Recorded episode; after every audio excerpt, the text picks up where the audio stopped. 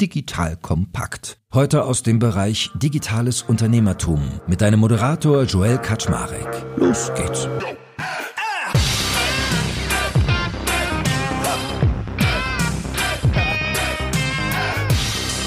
Hallo Leute, mein Name ist Jörg Kaczmarek, bin der Geschäftsführer von Digital Compact und wenn der liebe Gero Decker da ist, dann reden wir normalerweise über Sales. Und ich sage normalerweise, weil heute reden wir über was ganz anderes, nämlich Gero hat sich in ein neues Hobbyprojekt reingenördet, was ich für interessant auch für andere halte und deswegen sprechen wir heute darüber, wie man eigentlich mit Kunst Geld verdienen kann. Also dem Kaufen und Verkaufen von Kunst, aber natürlich auch dem ja, Machen von Kunst. Und Gero hat da aus eigenem Interesse anscheinend zugefunden, oder Gero? Wie kamst du dazu? Ja, aber gar nicht aus dem Interesse heraus, damit Geld zu verdienen. Joel, du münzt das schon wieder, hier reduzierst das auf den kommerziellen Aspekt.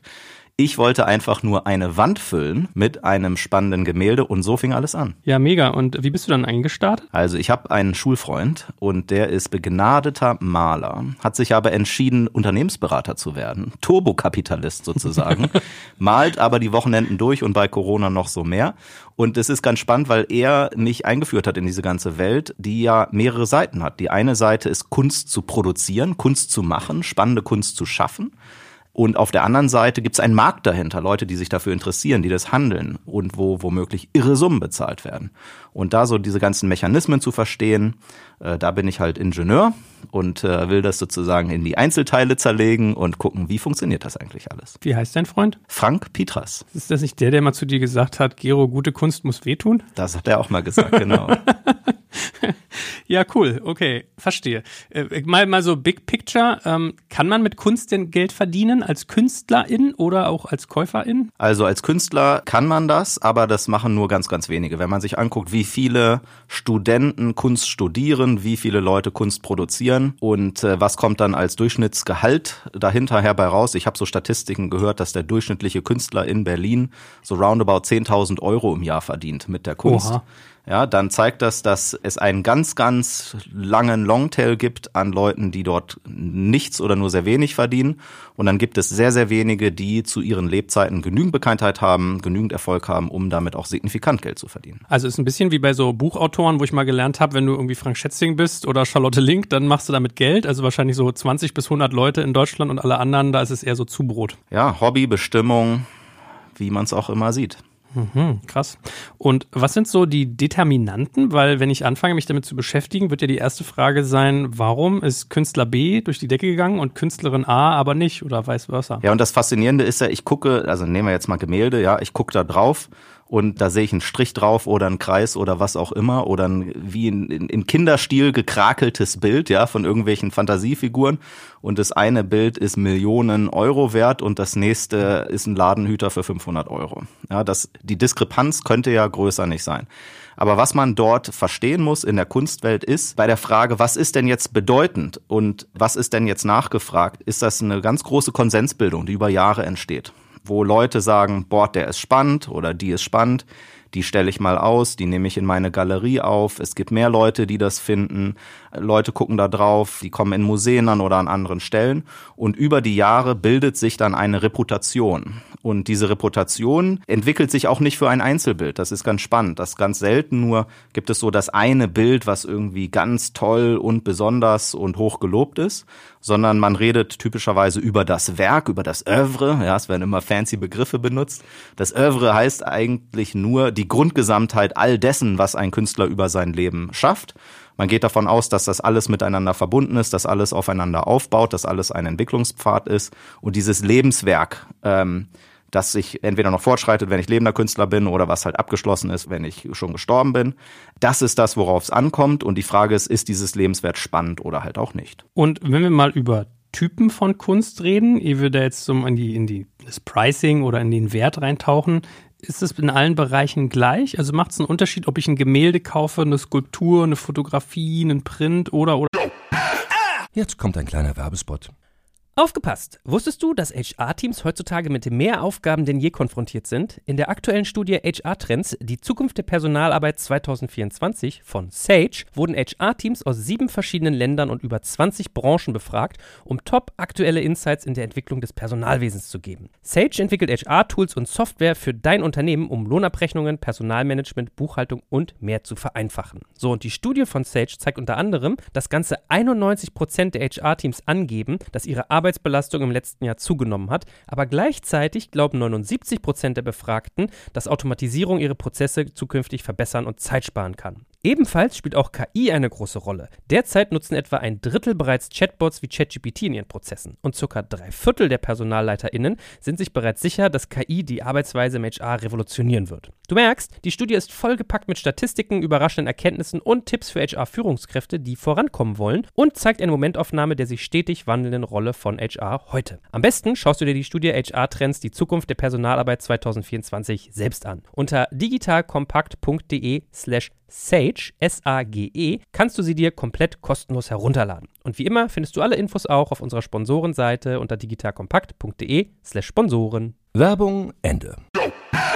Oder? Also es gibt da äh, natürlich Sachen, die verkaufen sich leichter einfach weil sie, äh, also zum Beispiel Gemälde, ja, die kann ich an die Wand hängen, die kann ich einfach transportieren und passen überall hin. Gegeben, die sind jetzt weniger als vier Meter hoch, ja, dann wird schon wieder schwierig, äh, weil sie dann nicht mehr ins Wohnzimmer passen. Aber solche Sachen verkaufen sich halt tendenziell besser. Deswegen, wenn man zum Beispiel in Kunstauktionen guckt, dann sind dort zu 80 Prozent Gemälde oder gemäldeartige Sachen, die man sich halt an die Wand hängt und dann halt Skulpturen oder Installationen zu wesentlich kleineren Teil. Wenn ich mir Kunstausstellungen angucke, also wenn ich auf die Venedig Biennale oder was es dort an noch sonstige Ausstellungen geht oder in Ausstellungen in Museen, dann sieht man relativ wenig Bilder die dort an der Wand hängen. Und das meiste sind irgendwelche Installationen, womöglich noch mit Video und Sound und die gehen durchs ganze Gebäude und noch übers Gebäude hinaus. Das sind natürlich dann Dinge, die völlig impraktikabel sind, dass man sich die ins eigene Wohnzimmer holt. Und dementsprechend äh, wenig werden die dann auch gehandelt. Und, und da ist man dann manchmal überrascht, dass es wahnsinnig bekannte Künstler mit wahnsinnig bekannten Kunstwerken gibt, die dann aber für einen sehr moderaten Preis zu haben sind. Jetzt mal frech um die Ecke gefragt im Hip-Hop gab es ja immer diese Tricks, damit die in die Charts kamen, haben die immer Boxen verkauft, weil dann ist der Gesamtaußenpreis relativ hoch. Das heißt, die haben für 50 oder 100 Euro so eine Box verkauft, da war ein Hoodie drin und noch ein Poster und dies und das und jenes. Und damit haben sie sich für die Charts quasi einen hohen Außenpreis gesichert. Kann ich jetzt als Künstlerin zum Beispiel auch sagen, naja, ich mache irgendwie eine sehr intelligente Ausstellung in Form von einer Installation in einem tollen Museum, heb dadurch meine Reputation an und ich verdiene zwar nicht mit diesem Kunstwerk Geld, aber alle meine anderen Werke werden sozusagen angehoben, weil ich ja quasi meine Sichtbarkeit erhöhe. Das versucht ja jeder. Also jeder Künstler, jede Künstlerin, die hat das Ziel, in Museen, in den großen Kunstausstellungen gefeatured zu werden. Aber die wenigsten schaffen das ja. Ja, guckt man sich an, wie viele Hunderttausende von Künstlern es gibt und davon werden dann halt nur zwei oder drei oder vier ausgewählt, die dann dort ausstellen dürfen. Deswegen dieser Mechanismus ist natürlich bekannt dass man dort rein will. Aber es gibt natürlich alle möglichen Gatekeeper, Entscheider auf dem Weg. Und das ist halt auch nicht nur eine singuläre Entscheidung, wo auf, über Nacht sozusagen ein völlig unerkannter, unentdeckter Künstler, unentdeckte Künstlerin sozusagen jetzt vom MoMA entdeckt wird und das MoMA macht jetzt eine, eine Einzelausstellung für diesen Künstler. Das passiert einfach nicht. Äh, sondern es ist etwas, was sich über die Zeit entwickelt, wo es Referenzpunkte gibt und wo sich halt was aufbauen muss. Es gibt wenige Ausnahmen. Eine ganz verrückte Ausnahme war, als diese ganze NFT-Geschichte hochgekommen ist. Vielleicht hat es der eine oder andere gehört. Da gab es eine Auktion von einem Künstler Beeple, eigentlich, ich glaube, Grafikdesigner oder so, wenn ich es richtig gesehen habe. Und der hat sich vorgenommen, irgendwie jeden Tag irgendwas zu machen. Und der hat diese Sammlung halt bei Christie's bei einem Auktionshaus verkauft. Ich glaube, für 60 Millionen oder sowas, für einen crazy Amount. Und der war halt vorher als Künstler eigentlich äh, unter ferner liefen, ja, unbekannt.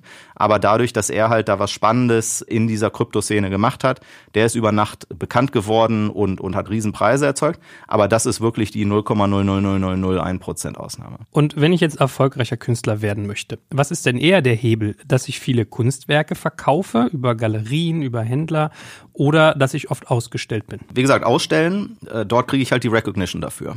Ja, und wir können ja gleich nochmal über ein Scoring reden, weil man erfasst natürlich alles datenbasiert inzwischen. Das fasziniert mich natürlich auch als IT-Nerd. Wie kann ich die Welt, diese Welt eigentlich vermessen und vergleichbar machen? Aber Ausstellungen sind halt das, was, was dir die Credits gibt und dich sozusagen als, als Künstler nach oben spült. Aber also ich bin jetzt selber kein Künstler, ich kann jetzt nicht sagen, wie einfach oder schwierig das ist. Ich habe nur gehört, dass zum Beispiel, wenn du Kunst studierst, Kunst produzierst, dass in den meisten Fällen dir gar nicht erzählt wird, du guck mal, ob du nicht einen Galeristen, eine, eine Galeristin findest, die dich ausstellt oder guck mal hier, sprich mal mit denen, mach dich mal dort bekannt, dass du anfängst auszustellen. Und viele Leute wahrscheinlich hoffen, irgendwie, dass das passiert so alleine oder dieses marktschreierische will ich gar nicht, ich will mich nicht selber vermarkten. Das ändert sich jetzt gerade so ein bisschen mit Instagram. Also fast jeden Künstler, der momentan produziert, den findet man auf Instagram.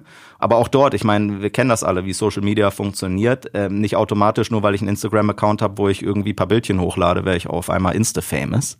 Das ist dann auch nur ganz wenigen vorbehalten. Ja, ich wollte dich gerade fragen, macht Prominenz was aus? Udo Lindenberg ist irgendwie ein entfernter Bekannter von mir und ich habe dann mal aufgeschnappt, dass er teilweise mit seinen Kunstbildern mittlerweile mehr verdient als mit seiner Musik, weil ich echt baff war. Ich weiß nicht, ob es stimmt, aber hilft sowas, wenn ich jetzt irgendwie sehr bekannt bin oder auf Instagram viel Reichweite habe, dass ich dann teurerer Künstler oder Künstlerin bin? Ja, also es gibt ja alle möglichen, die anfangen, sozusagen, wenn, wenn eine Karriere so ein bisschen abebbt, in der Kunst sozusagen weiterzumachen. Ist nicht sogar Brad Pitt unter die Künstler gegangen und, und eine ganze Reihe von, ja, weiß nicht, Faktencheck hinterher. Aber viele, viele Leute haben diesen Weg beschritten. Klar, du bist halt eine Brand, ja. Was, was spannend ist, es kommt immer noch auf Einzelpersonen an. Das, als, als Unternehmer interessiert mich das natürlich. Bei uns sind Brands immer Firmen. Und hinter der Firma, da steht ein, eine Organisation und da stehen zum Teil Hunderte oder Tausende von Mitarbeitern. Und wenn einer geht oder kommt, ja, dann ist die Brand immer noch da und unberührt. Bei Kunst ist das anders. Man, man redet über die Namen der Leute. Ja, es gibt auch Künstlerkollektive, wo Leute zusammenarbeiten, aber meistens sind es Einzelpersonen, sozusagen der geniale Künstler, die geniale Künstlerin, die irgendwie ein spannendes Leben führt und das, was, was man dort erlebt, in Kunst übersetzt. Und insofern hilft es natürlich, wenn ich aus anderer Stelle diese Brand befeuern kann und und schon mitnehmen kann, weil die Leute dann automatisch eher gucken, aha, was macht er denn? Ja, oder Otto Walkes äh, oder wer auch immer. Ja, da guckt man sich an, oh, der hat da die Ottifanten selber gemalt. Ja, das hänge ich mir jetzt an die Wand. Und kannst du mir nochmal ein Gefühl geben, ist es jetzt ein bisschen wie in einer Börse, wenn jetzt jemand irgendwie viele Fans hat, viel gekauft wird und viel in Ausstellungen ist, dass er dann besonders hoch rangiert? Oder hat das gar nichts unbedingt damit zu tun, der reine Abverkauf mit dem Wert des, der Person? Also es gibt zwei Dinge, die man unterscheiden muss. Einmal gibt es den kommerziellen Erfolg. Dort muss man dann wieder unterscheiden, wie viel des kommerziellen Erfolges landet eigentlich beim Künstler und wie viel des kommerziellen Erfolges landet eigentlich im Sekundärmarkt. Ja, können wir ja gleich nochmal drüber sprechen, wie sich das alles gestaltet. Also auf der einen Seite kommerzieller Erfolg und auf der anderen Seite quasi diese Cultural Recognition. Ja, wie viel, wie werde ich gehandelt? Jetzt nicht monetär, sondern ne, wie wichtig werde ich erachtet und das, was ich tue. Und da gibt's zum Teil Künstler, denen ist das völlig egal oder womöglich sogar zuwider, kommerziell erfolgreich zu sein oder dort Dinge verkaufen zu müssen und hauptsächlich darauf optimieren, sozusagen Cultural Recognition zu haben. Aber jeder muss natürlich so sein Apartment finanzieren und, und die Brötchen kaufen und womöglich die Kinder mit Schulsachen ausstatten. Und so ein bisschen Geld will man dann doch verdienen. Ja? Und wenn ich die Bilder teurer verkaufen kann, dann macht man das meistens auch, weil es einem dann wahrscheinlich auch besser geht. Und gibt es denn eine Korrelation oder sogar Kausalität zwischen Cultural Recognition und kommerziellem Erfolg oder ist das entkoppelt voneinander? Also es gibt definitiv eine Korrelation, aber es gibt auch erstaunliche Beispiele, wo das nicht der Fall ist. Also Beispiel, einer, der sozusagen allgemein wahrgenommen als einer der Top-Künstler weltweit ist, äh, der letzten Jahre ist Andy Warhol. Ja, jeder kennt ihn von den Marilyn-Bildern oder den Dokumentationen, die über ihn gedreht wurden und so weiter. Wenn man seine Bilder kauft, dann vor allen Dingen die Originale, die kosten halt gerne Millionen. Ja, und die sehen auch toll aus und die kann man sich schön an die Wand hängen und die sind manchmal auch sehr bunt und so. Ja, ist auch schön anzuschauen. Und da trifft sich halt Cultural Recognition. Er hat halt Wege beschritten, Kunstwerke geschaffen, die halt Leute interessieren, die gezeigt werden, die durch die Museen gehen und so weiter. Und gleichzeitig sagen die Leute, boah, das würde ich auch gerne selber besitzen und davon was bei mir an der Wand hängen haben und dafür bin ich auch bereit, signifikant Geld auszugeben. So mal so ein Gegenstück dazu. Es gibt aus Deutschland den erfolgreichsten Künstler der letzten Jahre, sozusagen von der Cultural Recognition her, ist äh, Josef Beuys. Ja, wenn man seine Kunstwerke anguckt, die sehen meistens nicht schön aus.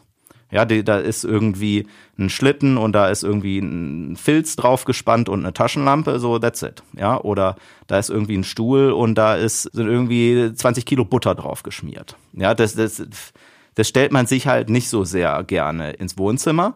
Und diese Werke, die, wenn man ins Museum geht, dann sieht man die alle und er hat Generationen von Künstlern total beeinflusst ähm, und hat einen riesen Beitrag geleistet, aber bei ihm fehlt halt so dieses dekorative Schöne und, und deswegen kostet es auch einfach nicht so viel. Und auf einmal hast du dann einen Künstler, der Top of the World ist, aber wo man gar nicht so tief in die Tasche greifen muss, und, um was von ihm zu kaufen. Und wenn man jetzt Kunst nochmal betrachtet wie so eine Anlageklasse an der Börse, gibt es da so eine Art Hierarchie, dass Gemälde irgendwie die besten Preise erzielen, dann kommen Skulpturen, dann Fotografie.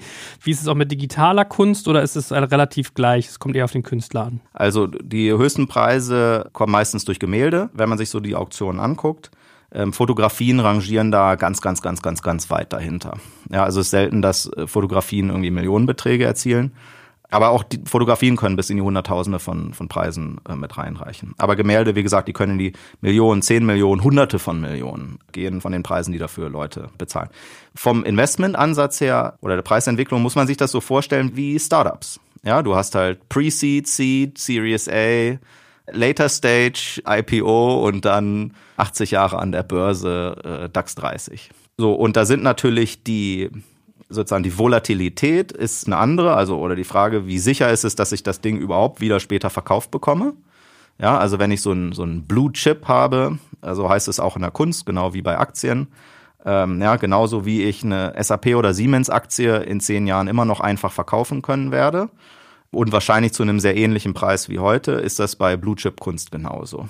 Wenn ich natürlich das als sozusagen Wertentwicklungsding angucke, dann kann ich natürlich, wie wir wissen, die größten Returns pro Investment kann ich mit einem Pre-Seed oder Seed Investment machen, ja, wo ich ja, in der Digitalwelt gehe ich da als Business Angel rein, Bewertung zwei Millionen Euro für die Firma und dann hinterher ist es mit 20 Milliarden an der Börse. Ja, und ich habe das zehntausendfache für mein Investment wieder zurückbekommen. Das kann dir auch passieren bei Kunst. Du entdeckst jemanden, der ist frisch, unerkannt, ja, ist, ist zum ersten, zweiten, dritten Mal in irgendeiner Galerie vertreten. Dort kaufe ich ein Kunstwerk für 1000, 2000 Euro.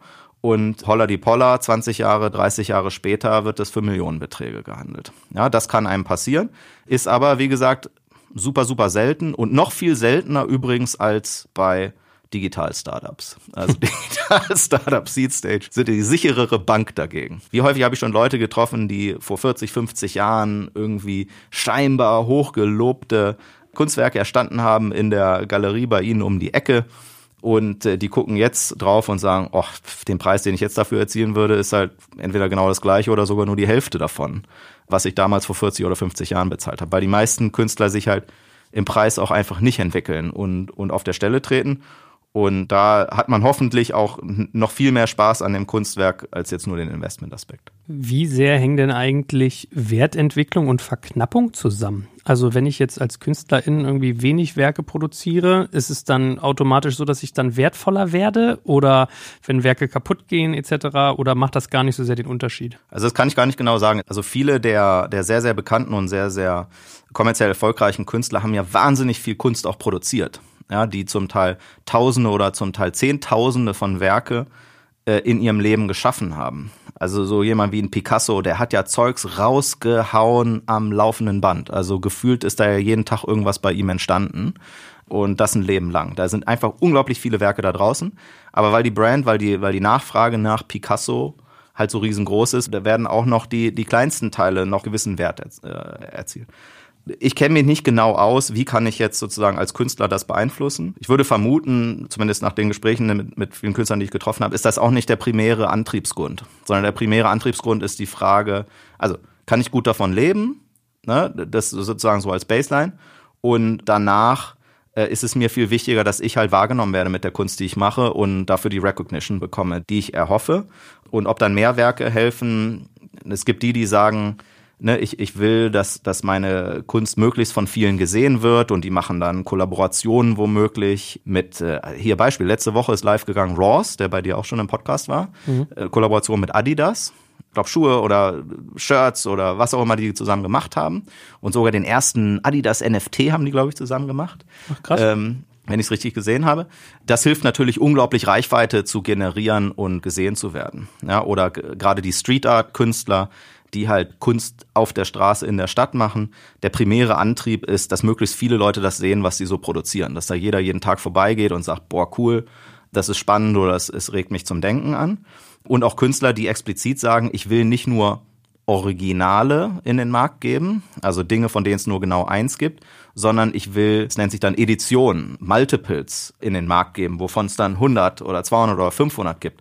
Oder ich will sogar noch breitere Kollaborationen haben, wo es dann in die Tausenden geht und, und damit Socken bedruckt werden und so weiter. Einfach damit möglichst viele Leute das sehen. Lass uns doch den Teil auch nochmal ganz kurz vertiefen, bevor wir mal über das Scoring auch reden. Also du hast gerade schon von Editionen geredet. Was gibt's denn sonst noch? Also ich habe von dir gelernt, es gibt sowas wie Originale, Unikate, Editionen und Prints. Genau, Originale, Unikate ist das gleiche. Also es mhm. ist ein Kunstwerk, davon gibt's genau nur eins auf der Welt gibt es typischerweise ein Zertifikat oder, oder irgendwie so ein Echtheitsnachweis dahinter oder es gibt Stellen, die dir halt überprüfen können, dass das auch wirklich ein Original ist. Dann gibt es sogenannte Editionen, äh, meistens oder angefangen bei 20 Stück oder 50 Stück, 100 Stück, 200 Stück, wo genau das Gleiche sozusagen mehrfach gedruckt oder produziert wird, wie auch immer, manchmal mindestens mal äh, unterschrieben also dass der Künstler wenigstens noch Hand angelegt hat oder sogar noch einen Pinselstrich draufgesetzt hat oder was auch immer, da noch was draufgeklebt hat, um zu sehen, dass es mehr ist als nur ein Poster. Ja?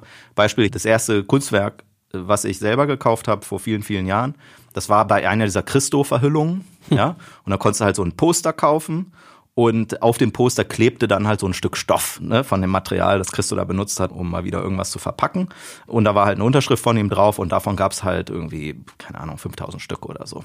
Und das ist halt nicht kein Unikat, sondern es gibt's halt 5000 Mal auf die gleiche Art und Weise, aber es ist immer noch limitiert. Und dann gibt's halt Prints, also man kann auch, wenn man zum Beispiel Andy Warhol gerne mag, ja, dann muss man einfach mal auf Google gehen und nach Andy Warhol suchen und das Marilyn-Bild oder was auch immer und wird sich denken, äh, wait a minute, wieso kann ich denn das für 10, 15 Euro kaufen? Naja, weil das Bild halt einfach ne, digital kopiert, auf einen Drucker gelegt, von Leuten in Posterform halt äh, rausgereicht wird. Wie das jetzt genau rechtlich funktioniert, I don't know. Aber ab einem gewissen Punkt kannst du das äh, beliebig multiplizieren, beliebig vervielfältigen und dann hast du halt genau nur noch die Druckkosten, die dort anfallen. Wird eigentlich im Kunstbereich fleißig bestochen? Weil wenn jetzt irgendwie Galerieausstellungen was Wertvolles sind, vielleicht hat man mal, war man im Studium zusammen oder man bezahlt Geld oder du weißt, was ich meine, ne? Also dann, da bist du ja eigentlich total machtvoll, wenn du Kurator oder Kurator. Jetzt kommt ein kleiner Werbespot. Aufgepasst! Wusstest du, dass HR-Teams heutzutage mit mehr Aufgaben denn je konfrontiert sind? In der aktuellen Studie HR Trends, die Zukunft der Personalarbeit 2024 von Sage, wurden HR-Teams aus sieben verschiedenen Ländern und über 20 Branchen befragt, um top aktuelle Insights in der Entwicklung des Personalwesens zu geben. Sage entwickelt HR-Tools und Software für dein Unternehmen, um Lohnabrechnungen, Personalmanagement, Buchhaltung und mehr zu vereinfachen. So, und die Studie von Sage zeigt unter anderem, dass ganze 91% der HR-Teams angeben, dass ihre Arbeit Arbeitsbelastung im letzten Jahr zugenommen hat, aber gleichzeitig glauben 79 Prozent der Befragten, dass Automatisierung ihre Prozesse zukünftig verbessern und Zeit sparen kann. Ebenfalls spielt auch KI eine große Rolle. Derzeit nutzen etwa ein Drittel bereits Chatbots wie ChatGPT in ihren Prozessen und circa drei Viertel der PersonalleiterInnen sind sich bereits sicher, dass KI die Arbeitsweise im HR revolutionieren wird. Du merkst, die Studie ist vollgepackt mit Statistiken, überraschenden Erkenntnissen und Tipps für HR-Führungskräfte, die vorankommen wollen und zeigt eine Momentaufnahme der sich stetig wandelnden Rolle von HR heute. Am besten schaust du dir die Studie HR-Trends, die Zukunft der Personalarbeit 2024 selbst an. Unter digitalkompakt.de slash Sage, S-A-G-E, kannst du sie dir komplett kostenlos herunterladen. Und wie immer findest du alle Infos auch auf unserer Sponsorenseite unter digitalkompakt.de slash Sponsoren. Werbung Ende. Also ich habe da zumindest noch keine dunklen Machenschaften mitbekommen dass das irgendwie schamlos ausgenutzt wird oder zu Korruption führt. Der Galerist, wir können jetzt mal durchdeklinieren, was, wie, wie funktioniert ja. eigentlich diese Kette sozusagen von der Produktion bis es hängt bei mir an der Wand oder steht bei mir auf dem Boden oder im Garten oder wo auch immer. Also, Künstler, Künstlerin produziert etwas, aus einem Erguss von Kreativität entsteht da etwas oder auch einfach nur aus einer Bierlaune heraus. Das, wie kommt das jetzt zum Sammler, zu der Person, die es an die Wand hängt oder zum Museum? Entweder der Künstler verkauft oder die Künstlerin verkauft es direkt. Ja, das passiert heute tatsächlich häufiger als noch früher, weil man irgendwie eine Instagram-Page hat, weil man eine Homepage hat, äh, wo man es bestellen kann und dann, und dann wird es zugeschickt. So, was typischer ist, ist der Weg durch eine Galerie. Galerien, das sind diese Dinger, wo man sich mal fragt, ne, wie kriegen die denn hier die Miete finanziert in diesen ja, tollen Gegenden? da ist ja gar keiner drin, verkaufen die auch was? Man muss dazu wissen, Und so eine Galerie macht typischerweise so alle vier bis sechs bis acht Wochen eine neue Ausstellung. Da kommen ein, zwei, drei, vier, fünf Künstler, die halt zu dieser Ausstellung gehören. Da gibt's dann diese berühmten Vernissagen, ja, die, wo man am Donnerstagabend, Freitagabend hingeht und dann kostenlos Weißwein schlürft. Warum nicht Rotwein? Habe ich mal gefragt. Weil die sagten, ja, Rotwein kriegt man von den Bildern schlechter wieder runter, deswegen Weißwein. Und dann habe ich gefragt, sag mal, aber ihr wisst doch, dass 90 Prozent der Leute oder 95 Prozent der Leute, die zu so einer Vernissage kommen, die trinken, die kommen einfach nur, um, um ein paar Bilder anzugucken und halt kostenlos Wein zu trinken. Ich meine, naja, aber aber es gibt halt auch genügend, die kommen und was kaufen. die finanzieren den Wein für alle anderen mit. Ähm, so, aber man muss dazu wissen, dass der Revenue Share zwischen Galerist, Galeristin und Künstler, Künstlerin typischerweise 50-50. Ja, also wenn ich dort was für 5000 Euro in einer Galerie kaufe, dann landen wahrscheinlich zweieinhalbtausend Euro bei der Galerie und zweieinhalbtausend beim Künstler, bei der Künstlerin. Also der Cut, der da in den Preis reingeht, ist halt signifikant. Insofern hat der Galerist, die Galeristin natürlich ein intrinsisches Interesse, Künstler auszuwählen, die auch sich verkaufen. Ja, hoffentlich auch schon in der ersten Ausstellung oder meistens ist das ja eine Zusammenarbeit, die über viele Jahre oder sogar Jahrzehnte hält. Ja, und man macht immer wieder Ausstellungen zusammen, dass sich das über die Zeit halt auch einfach gut verkauft. Und dann verdiene ich damit. Und dann habe ich ein ureigenes Interesse, halt die Künstler auszuwählen, wo man glaubt, aus denen wird was. Und die bringt man dann und, und die promotet man und so weiter. Ja, und die Galeristen, die haben nicht nur die Funktion quasi des Abverkaufs, ja, oder des Matchmakings zwischen Käufer und Künstler, sondern die haben halt auch eine ganz wichtige Rolle in dem Ökosystem, nämlich den Künstler, die Künstlerin quasi bekannt zu machen, das Werk zu erklären, auch womöglich mit Museen zu sprechen, zu promoten, um sozusagen die Bekanntheit des Künstlers, der Künstlerin zu steigern. Ja, deswegen ist die Wahl der Galerie immer eine ganz wichtige für den Künstler, weil das halt einen großen Einfluss darauf hat, wie sich die Karriere weiterentwickelt. Gut, also wir haben die KünstlerInnen, wir haben den Galeristen und dann gibt es ja noch sowas wie Kunstkritiker auch. Welche Rolle spielen die in diesem Spiel? Also Kunstkritiker, die hatten früher eine ganz große Rolle, weil die, das waren die, die entschieden haben, ob jetzt Kunst wertvoll ist oder nicht, oder ob das einfach nur Mist ist, dieser schwarze Strich auf weißem Grund. Ja. Kunstkritiker, das sind die, die, die allwissenden Leute, ja, die die Kunstgeschichte rauf und runter kennen und alles gesehen haben und dann schlau darüber schreiben in Zeitschriften oder wo auch immer und dann sozusagen Kunst zerreißen, passiert relativ selten, erstaunlicherweise, oder halt für besonders gut empfinden und da ihren Segen draufgeben und, und sagen, das ist was, ja. Die hatten früher eine Riesenrolle. Inzwischen ist das wesentlich weniger so, weil es gibt halt viele, viele Marktmechanismen, die, die das teilweise ersetzen, also wenn Leute viel Fame bekommen über die verschiedenen Medienplattformen, wenn sie in Auktionen und so weiter einfach genügend Interesse erfahren, dann ersetzt das zum Teil diesen, diese, mein, diese Einzelmeinung von wenigen und wird eher zu so einem, so einem crowdsourced Qualitätssiegel. Und welche Rolle spielen SammlerInnen? Weil theoretisch können die ja auch Nachfrage befördern, wenn sie zum Beispiel viel kaufen. Also man könnte ja nach dem Startup-Prinzip jetzt sagen, ich investiere in einen Künstler, den ich für vielversprechend halte, früh, kaufe mir ein paar Kunstwerke von dem und dann versuche ich irgendwie Marktdruck zu erzeugen, indem ich die in den Galerien oft ausverkaufe, auf das ihn viele Galerien buchen, etc. etc. Funktioniert sowas, aber vielleicht kannst du auch mal so Big Picture sagen, wie so die Sammlerszene wie gestaltet ist. Joel, du versuchst das hier völlig runter zu simplifizieren auf, auf den schnöden Mammon, ja. Ich bin entsetzt. Aber das Lustige ist, wenn du mit Sammlern redest. Also wer ist Sammler? Sammler ist jeder, der Kunst kauft, um sie dann an die Wand zu hängen. Ja, ich habe eine andere Definition von Sammlern gehört. Ich habe ge gehört, naja, es gibt die, die Kunst kaufen, um ihr um ihr Haus zu verschönern. Und Sammler wird man dann, wenn man das erste Mal ein Kunstwerk gekauft hat und man weiß, man kann es nicht mehr aufhängen, weil man keinen Platz mehr hat. Und man hat es trotzdem gekauft. Dann ist man Sammler. Aber die die landläufigere Definition ist jeder jede Privatperson oder auch Firmen, die die Kunst kaufen um die sich irgendwo hinzupacken, um sie dann anzugucken, das, das sind Sammler. Ähm, was für eine Rolle haben die? Naja, die wollen erstmal spannende, schöne, interessante Kunst für sich selbst haben, ja, aus einem ganz großen Eigeninteresse. Und die haben da viel Spaß dran, an den Kunstwerken selber oder auch, äh, wenn es noch lebende Künstler sind, in der Interaktion mit den Künstlern zu verstehen, was hängt dahinter, äh, was ist da der Werdegang und wo geht die Reise hin. Da so ein bisschen Teil davon zu sein und das, das beeinflussen zu können. Es gibt Leute, die da super, super aktiv sind in der Szene, zum Beispiel hier in Berlin. Jeder, der sich für zeitgenössische Kunst interessiert, sollte auf jeden Fall mal in den Bunker in der Reinhardtstraße gehen. Da lebt das Ehepaar Boros und die haben die sogenannte Boros Collection. In diesem ganzen Bunker hängt Kunst und auch alle paar Wochen erneuern die das. Mega spannend. Und, und die haben da echt immer crazy Sachen. Und die haben halt selber Spaß daran, sich damit zu beschäftigen, das zu kaufen, in der eigenen Sammlung zu haben.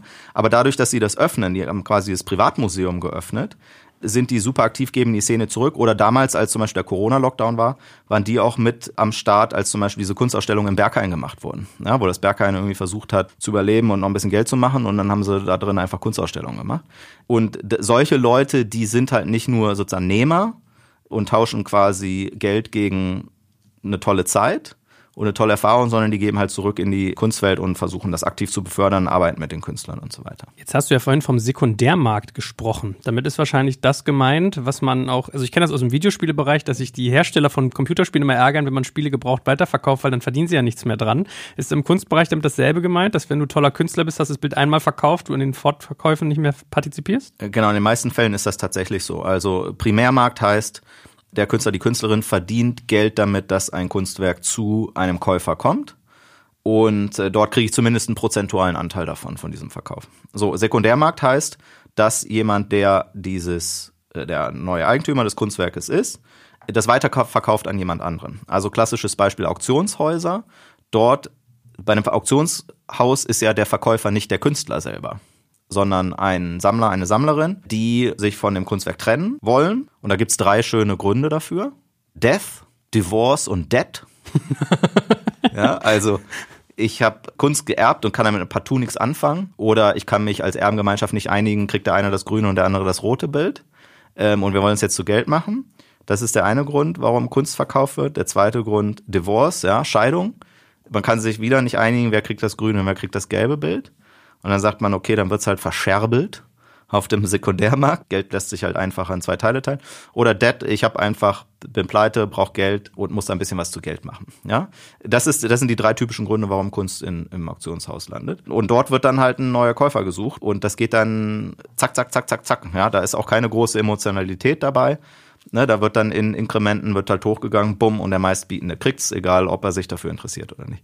So, das ist Sekundärmarkt. Es gibt noch einen zweiten Sekundärmarkt. Es geht natürlich nicht nur über Auktionshäuser, sondern auch über Kunsthandel. Das sind einfach Leute, die kennen Käufer und Verkäufer von Kunst und bringen die zusammen geben da ihre Expertise, was denn so eine Price Range denn typischerweise sein sollte, überprüfen vielleicht nochmal die Echtheit des Kunstwerks, um das es dort geht und leiten das Ganze dann ein und kriegen dann wiederum einen Teil dieser Transaktionssumme. Häufig auch wirklich irre Beträge von 15 bis 40 Prozent der Gesamttransaktion. Wie verhält sich denn mit digitaler Kunst? Also NFTs haben ja irgendwie einen Boom erlebt oder es gibt ja sowas wie Videoinstallationen oder andere Formen von Digitalkunst. Ist sowas auch gut handelbar und mit einer Wertentwicklung versehen? Oder ist es so ein bisschen, ich habe den Eindruck, dass NFT zum Beispiel ja total implodiert ist und dass das sehr stark nachgelassen hat. Aber wie ist denn das in der professionellen Kunstsammlerszene? Also NFT ist ja eine spannende technologische Weiterentwicklung von Digitalkunst, weil Digitalkunst ja primär erstmal leicht kopierbar ist. Ja? Und diese Frage des, was ist eigentlich das Original, ist halt da sehr schwierig. Da wird dann irgendwie ein USB-Stick irgendwie vom Künstler signiert, ja. Oder dann irgendwie eine tolle Box gepackt, die es nur dreimal auf der Welt gibt, um das quasi so, so unique zu machen. Und NFT, dadurch, dass ich es auf der Blockchain quasi identifiziere und trackbar mache, dadurch kriege ich ja diese Uniqueness hin. Ich kann es immer noch weiterhin kopieren, aber sozusagen die Unique Ownership kann ich durch die Blockchain festhalten. Also insofern ist das eine spannende Entwicklung. Aber erstens ist es, ist Digitalkunst halt relativ wenig praktikabel. Ne, du brauchst halt immer irgendwas, wo du das dir drauf anguckst.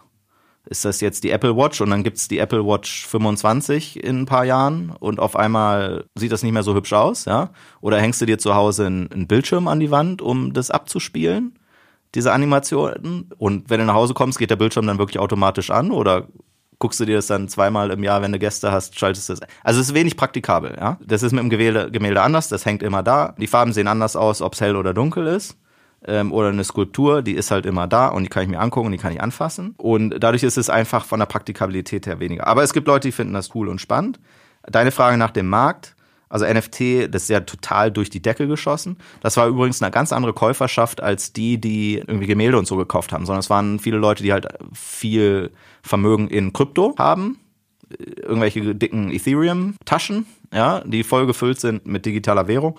Und da wurde halt dann digitale Währung getauscht gegen animierte Bildchen oder was auch immer es dann halt war. Und wie mit jedem Medium stellt sich immer die Frage, wie spannend oder wertvoll oder bleibenden Impact hat es denn eigentlich, was dort an Kunst entsteht? Weil nur das Medium selber nur, dass ich es jetzt auf der Apple Watch mir zum Beispiel angucken kann, ja, hm, okay, ist das erste Mal spannend, aber wird es in 10 oder 20 oder 30 Jahren immer noch spannend sein? Dann entscheidet es halt andere Dinge. Ja? Wenn man die Analogie macht, zum Beispiel Gemälde, ja, Gemälde gibt's ja, gibt's ja ewig lange. Und es hat sich halt über die Jahre und Jahrhunderte entwickelt, was, was spannende Gemälde sind und, und was nicht. Ne? Und vielleicht war es die ersten drei Jahre einfach total cool mit Farbe auf Leinwand was malen zu können und, und es war alles spannend. Und dann hinterher hat man gesehen, oh, manche Bilder sind halt spannender als andere. Und so, und dieser, dieser Weg ist halt jetzt in der ganzen Digitalkunst wird genauso beschritten. Das heißt, nicht alles, was gestern noch cool war, ist halt heute immer noch cool, aber manche Sachen sind halt weiterhin cool und noch cooler. Lass uns auch mal ein, zwei Sätze über die Handelbarkeit von Kunst sagen. Also ich habe jetzt von dir schon gelernt, ich kann entweder über einen, kann ich auch als Galer also über einen Galeristen verkaufen, wenn ich nicht der Künstler bin. Also könnt, ist die auch sekundärmarktfähig? Die primäre Aufgabe ist, Primärmarkt zu machen, ja, also vom Künstler an Käufer zu geben. Aber die haben natürlich einen spannenden Marktzugang, weil Leute, die vorher schon mal was dort bei der Galerie gekauft haben, die wollen vielleicht auch später mal was verkaufen. Und häufig habe ich natürlich Käufer, die sagen, boah, da war die Ausstellung von Künstler XYZ, war super cool, war aber so schnell alles ausverkauft, hast du nicht nochmal zwei, drei Werke extra irgendwo anders her, wovon ich dann eins kaufen kann. Insofern sind die eigentlich in einer guten Position. Manche machen das, ich weiß nicht, ob das alle machen. Das ist aber eher so ein Nebeneffekt. Wie ist es denn sonst mit der Handelbarkeit von Kunst? Gibt es auch Online-Plattformen, dass ich zum Beispiel sagen kann, wie so eine Art Marktplatz? Gibt es im Digitalen was? Ich schicke die Kunst vielleicht ein, sie wird geratet, sie wird auf Echtheit geprüft und ich kann sie dann dort verkaufen? Oder ist das eher ein Offline-Business? Na, du kannst einfach auf Ebay gehen. Hm. Bei Ebay wird alles Mögliche verkauft. Aber bei Ebay werden halt nur Sachen in gewissen Price-Ranges verkauft. Ja, ich weiß noch, vor, vor paar Jahren hatte ich ein Gespräch mit Ebay-Leuten und da war es halt was super, super, super Besonderes, dass eine Auktion bis auf 40.000 Euro für irgendeine seltene Schallplatte hochgegangen ist. Das war halt für die so ein Ausnahmephänomen, dass für solche Price Ranges dort was drüber verkauft wurde. Also ich sag mal so, diese Feldwald- und Wiesen, Kunst, die halt keine bis wenig Recognition hat, davon kannst du auch Sachen bei eBay finden. Aber die hochpreisigeren, besonderen Sachen, die gehen halt typischerweise über die spezialisierteren Anbieter. Und Auktionshäuser ist halt dann ein häufig genommener Weg. Und da gibt's halt so auch dann Tier 1, Tier 2, Tier 3. Ne? Die, die bekanntesten sind Christie's und Sotheby's, vielleicht noch Philips, die da weltweit agieren. Und dann gibt's aber auch unbekanntere oder welche, die eher lokal operieren. Na, ich sag mal sowas wie Katawiki zum Beispiel. Spielt das eine Rolle unter KunsthändlerInnen und irgendwie KunstsammlerInnen oder ist das so, schaut man da eher ein bisschen mit Naserümpfen drauf? Alles ist erlaubt, ja. Und es ist immer die Frage, was man, in welchem Segment man auch kauft. Wenn du wenn du junge Kunst und bisher noch unbekannte Kunst und dementsprechend häufig günstigere Kunst kaufst, ist der typische Weg einfach äh, über Galerien oder direkt vom Künstler, wo du halt nah dran bist an der Production. Und das ist der einfachste Weg, das zu tun wenn du halt sozusagen an High-End-Sachen interessiert bist, die halt auch schon 20 Jahre alt sind, naja, dann gehst du halt zu den großen Auktionshäusern. Ja? So und so hat halt jedes Segment so seine Daseinsberechtigung oder seine, seine Wege und, und Channel und Daseinsberechtigung. Diese, ich sag mal, größeren, automatisierteren Plattformen im Netz, die bedienen halt eher das günstigere Segment. Und wir können ja auch mal so ein Stück weit uns dem Pricing irgendwie nähern, weil spannend ist ja, was muss man eigentlich ausgeben, um Kunst kaufen zu können. Und ich denke da gerade an so Plattformen, die ja mittlerweile auch aus dem Boden schießen, wo es um die Fraktionalisierung von Kunst geht. Also sowas wie Timeless, wo du sagen kannst, ich kaufe mir irgendwie ein Hundertstel von einem Andy Warhol original, original signierten Bild. Wie beobachtest du denn? Jetzt kommt ein kleiner Werbespot.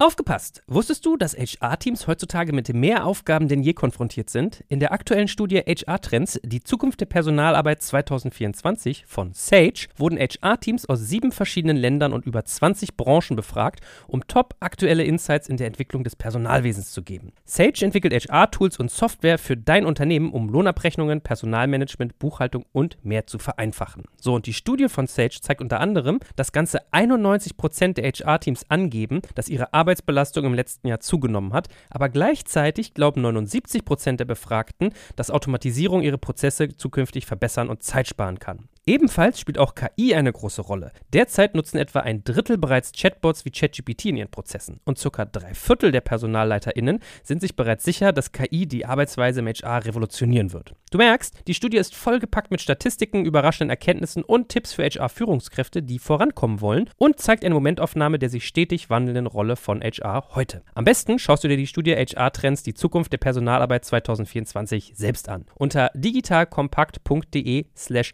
Sage, S-A-G-E, kannst du sie dir komplett kostenlos herunterladen. Und wie immer findest du alle Infos auch auf unserer Sponsorenseite unter digitalkompakt.de slash Sponsoren. Werbung Ende. sowas? Na, ist die Frage, was mich antreibt. Also wenn ich das als Investmentobjekt sehe, dann macht das natürlich total viel Sinn, auch so ein tokenized Bruchteil von einem Kunstwerk zu haben. Ja, dann habe ich halt ein Hundertstel von einem Picasso und ein Tausendstel von einem Richter und ein Zweihundertstel von einem was auch immer. Ja, und dann kann ich halt später das wieder verkaufen äh, und dann gibt's den nächsten, der den Bruchteil dann übernimmt. Also aus einem Investment-Gesichtspunkt macht das, glaube ich, viel Sinn. Was ich bisher noch nicht gesehen habe, was mich eigentlich wundert, ist, dass ich einen Bruchteil kaufe und dann so eine Art Timeshare-Modell habe, weißt du? Also stell dir vor, ich habe ein Zwanzigstel oder ein Zwölftel, um es einfach zu machen, ein Zwölftel eines Kunstwerks und ich darf dann dieses, nehmen wir mal an, das ist ein Gemälde, darf dann dieses Gemälde einen Monat pro Jahr an meiner Wand hängen haben. Ne, so wie es bei Immobilien ähm, viel gibt. Das habe ich noch nicht gesehen, komischerweise, weil die Leute, die das sich an die Wand hängen, dann häufig der alleinige Eigentümer sein wollen, warum auch immer. Ja, Magnus Resch hatte doch gleich mal so ein Modell, wo man Kunst mieten kann. Ist die Vermietung von Kunst für Künstler und irgendwie Galeristen und Co. eigentlich relevant oder ist das kein Geschäft? Also ich habe das bisher nur gesehen bei hier so Geschäftsräumen. Ja? Also wenn du dein Büro ausstatten willst mit Bildern und du weißt aber, dass du nur drei Jahre in diesem Büro bist und du weißt auch nicht, ob du dir nächstes Jahr Kunst noch leisten kannst und willst oder nicht, dann ist das ein gangbarer Weg. Aber für private Leute habe ich das bisher noch nicht gesehen, ehrlicherweise. Und bei NFTs, was wir ja gerade hatten, war ja ein charming Part, das mit den Royals oder Royalties, dass die KünstlerInnen nochmal Geld kriegen vom Weiterverkauf. Ja. Gibt es das im klassischen Kunsthandel auch, dass du sagen kannst, mein Kunstwerk ist an eine Lizenz gebunden, wenn du das weiterverkaufen willst, dann musst du? Ja, ja. Also das gibt's. Man kann ja in diesen ganzen Auktionshäusern ganz transparent reingucken. Äh, manche Werke haben das. Ich habe noch nicht ganz verstanden, was da die Regel dahinter ist, ob das mit Nationalitäten zu tun hat oder ob ein Kunstwerk initial gefleckt sein musste, äh, schon beim Erstverkauf. Aber es gibt so gewisse Weiterverkaufsfees. Aber die sind meistens nur ein ganz kleiner Bruchteil dessen, ähm, was dort als Kaufpreis bezahlt wird. Also selbst wenn ich das habe, profitiere ich trotzdem nur marginal. Okay. Und was wir ja gerade eigentlich nochmal anschneiden wollten, auch mit diesen Fraktionalisierungen, war, was kostet denn eigentlich Kunst? Also fängt das irgendwie bei 10.000 an, bei 100.000? Was muss ich ausgeben, wenn ich ein Kunstwerk mir kaufen möchte?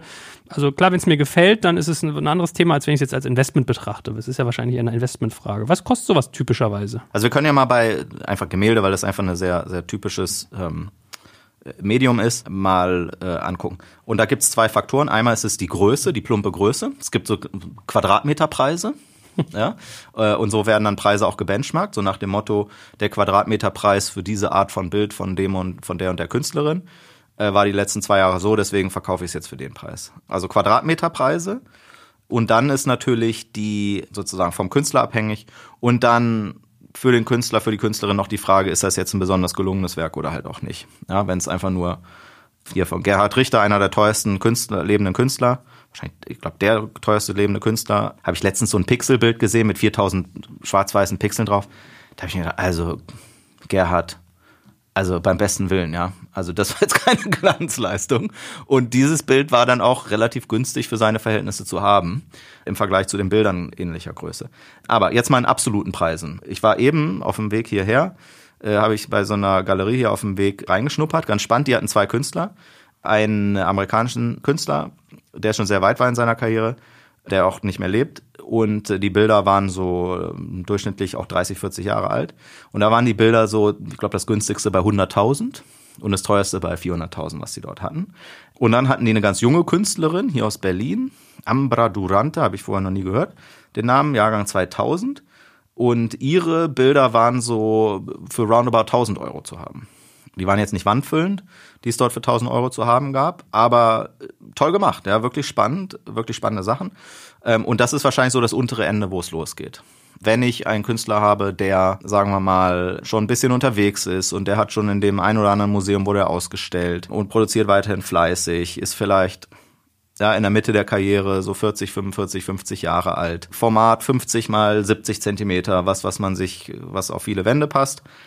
Da muss ich dann wahrscheinlich so 3.000 bis 6.000 Euro ausgeben. Also in dieser Preisrange gibt es wahnsinnig viel und auch von sehr spannenden Künstlern. Und ich weiß, ich lasse heute den Kapitalistenarsch raushängen, aber wie sind so die Wertentwicklungen über Jahre? Also in zehn Jahren, was ist so der Wertzuwachs bei einem klassischen Kunstwerk, wenn es bombig läuft versus wenn es eher medioker ist und wenn es vielleicht irgendwie gar nicht läuft? Also wenn es Bombe läuft, also Beispiel, meine Frau und ich, wir haben uns total in, in eine polnische Künstlerin oder in ihre Bilder äh, verguckt, ja, dachten, boah, super cool. Die nimmt so, so alte, alte Bilder von vor 200, 300 Jahren als Vorbild, aber, und malt die ab, aber die Köpfe sind verhüllt, ja, oder sind in, werden dann zu Blumen oder sowas, ja. Es nimmt sozusagen so diesen Schönheitsbegriff auf die Schippe und stellt ihn in Frage, der, der halt, wie er jahrelang ähm, für Frauen galt.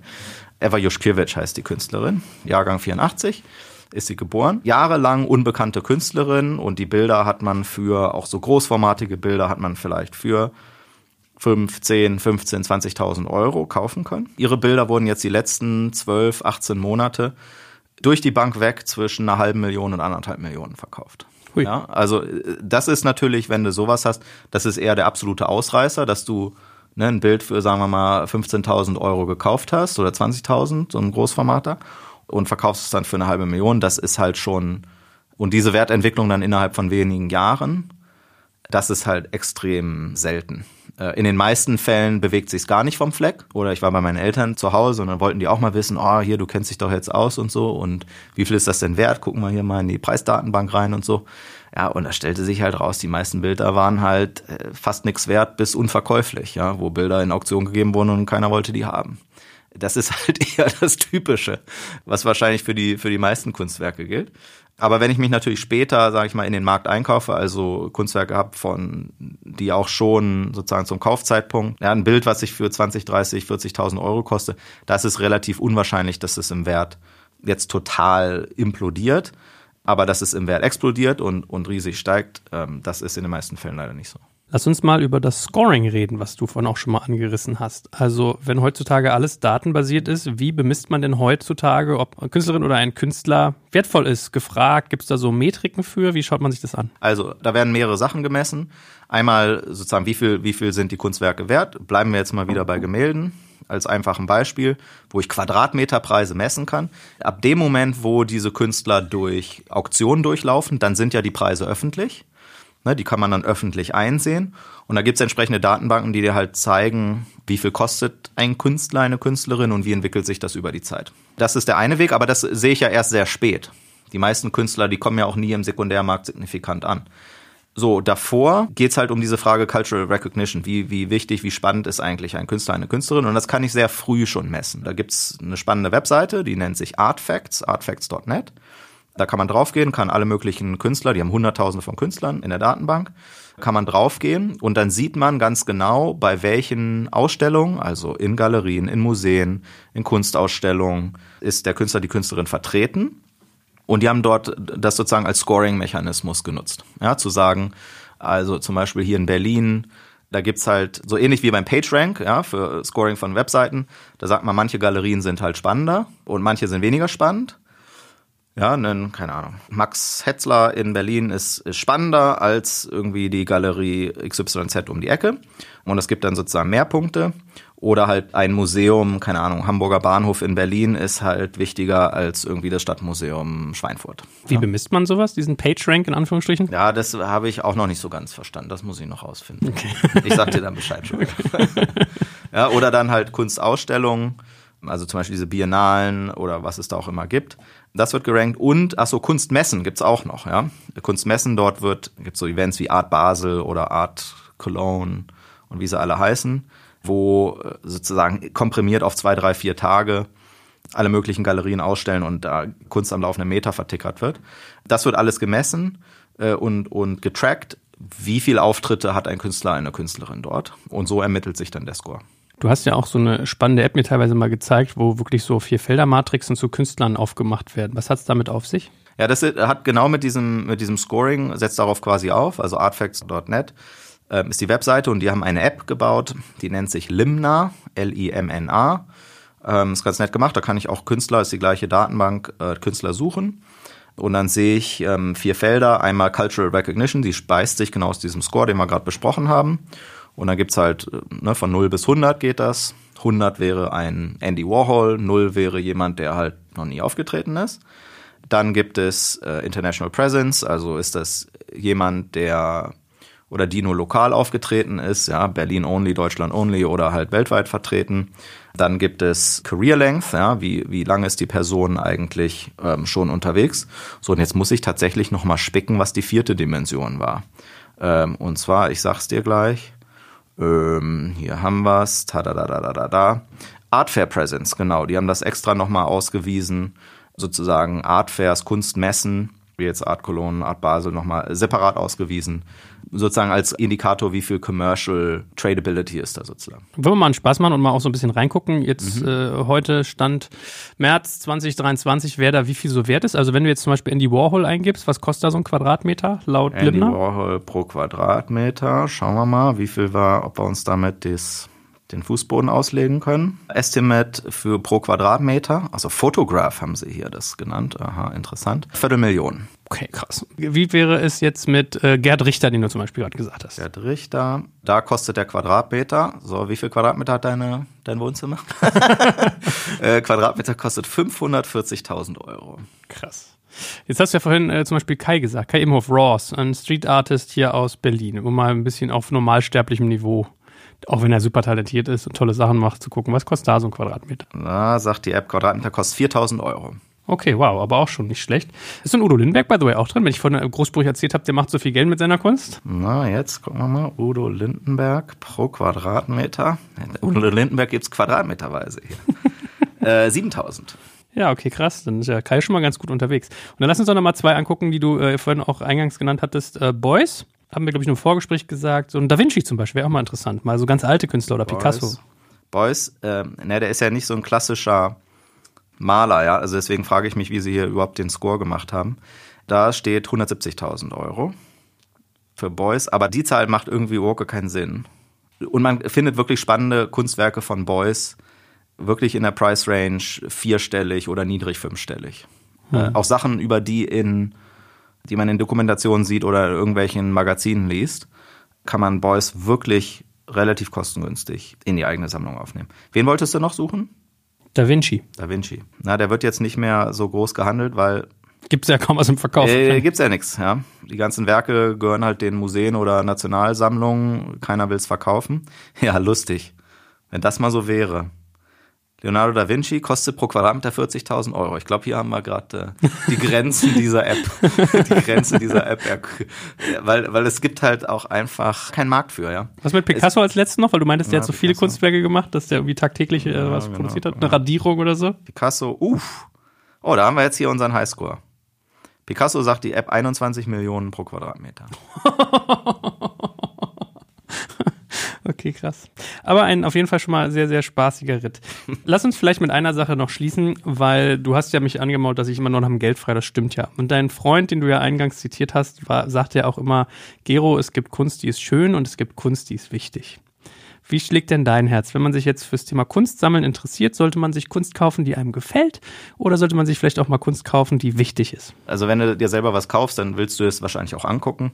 Und du musst ja damit leben können. Ne? Also wir haben jetzt zum Beispiel drei Kinder und da gucken wir es natürlich schon an. Ist das Kunstwerk jetzt so wie, ne, kreiert das Albträume bei den Kindern? Das ist halt so ein Ausschlusskriterium, ja? Oder stehen da jetzt irgendwelche Worte auf dem oder irgendwelche Handlungen, ja?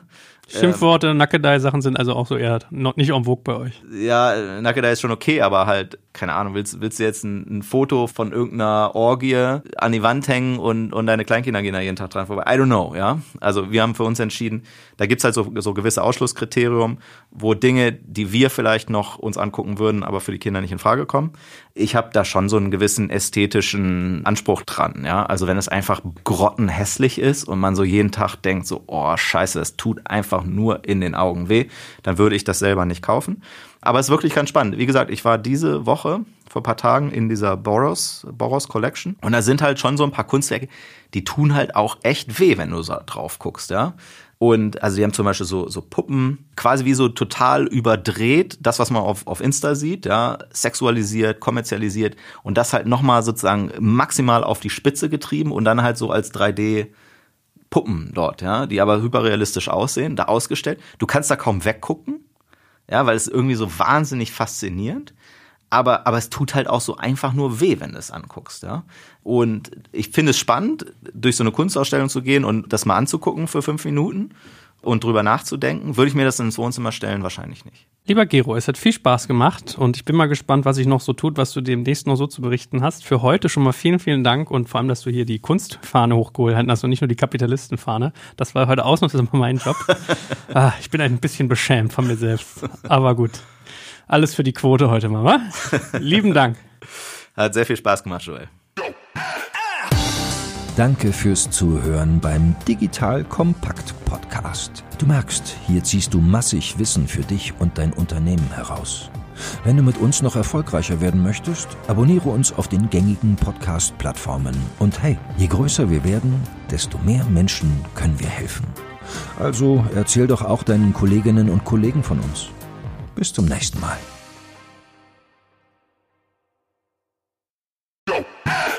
Jetzt kommt ein kleiner Werbespot.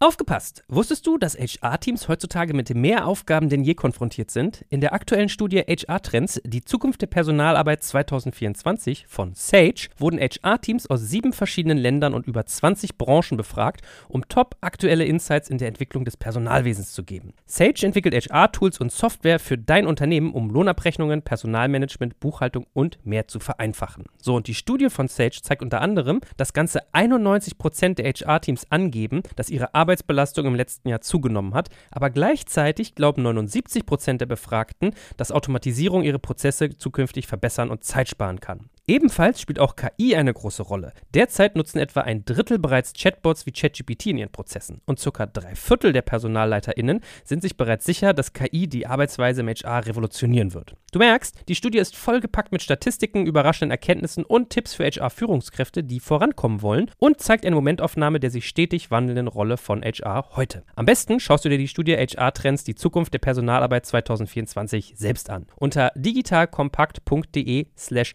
Sage, S-A-G-E, kannst du sie dir komplett kostenlos herunterladen. Und wie immer findest du alle Infos auch auf unserer Sponsorenseite unter digitalkompakt.de slash Sponsoren. Werbung Ende.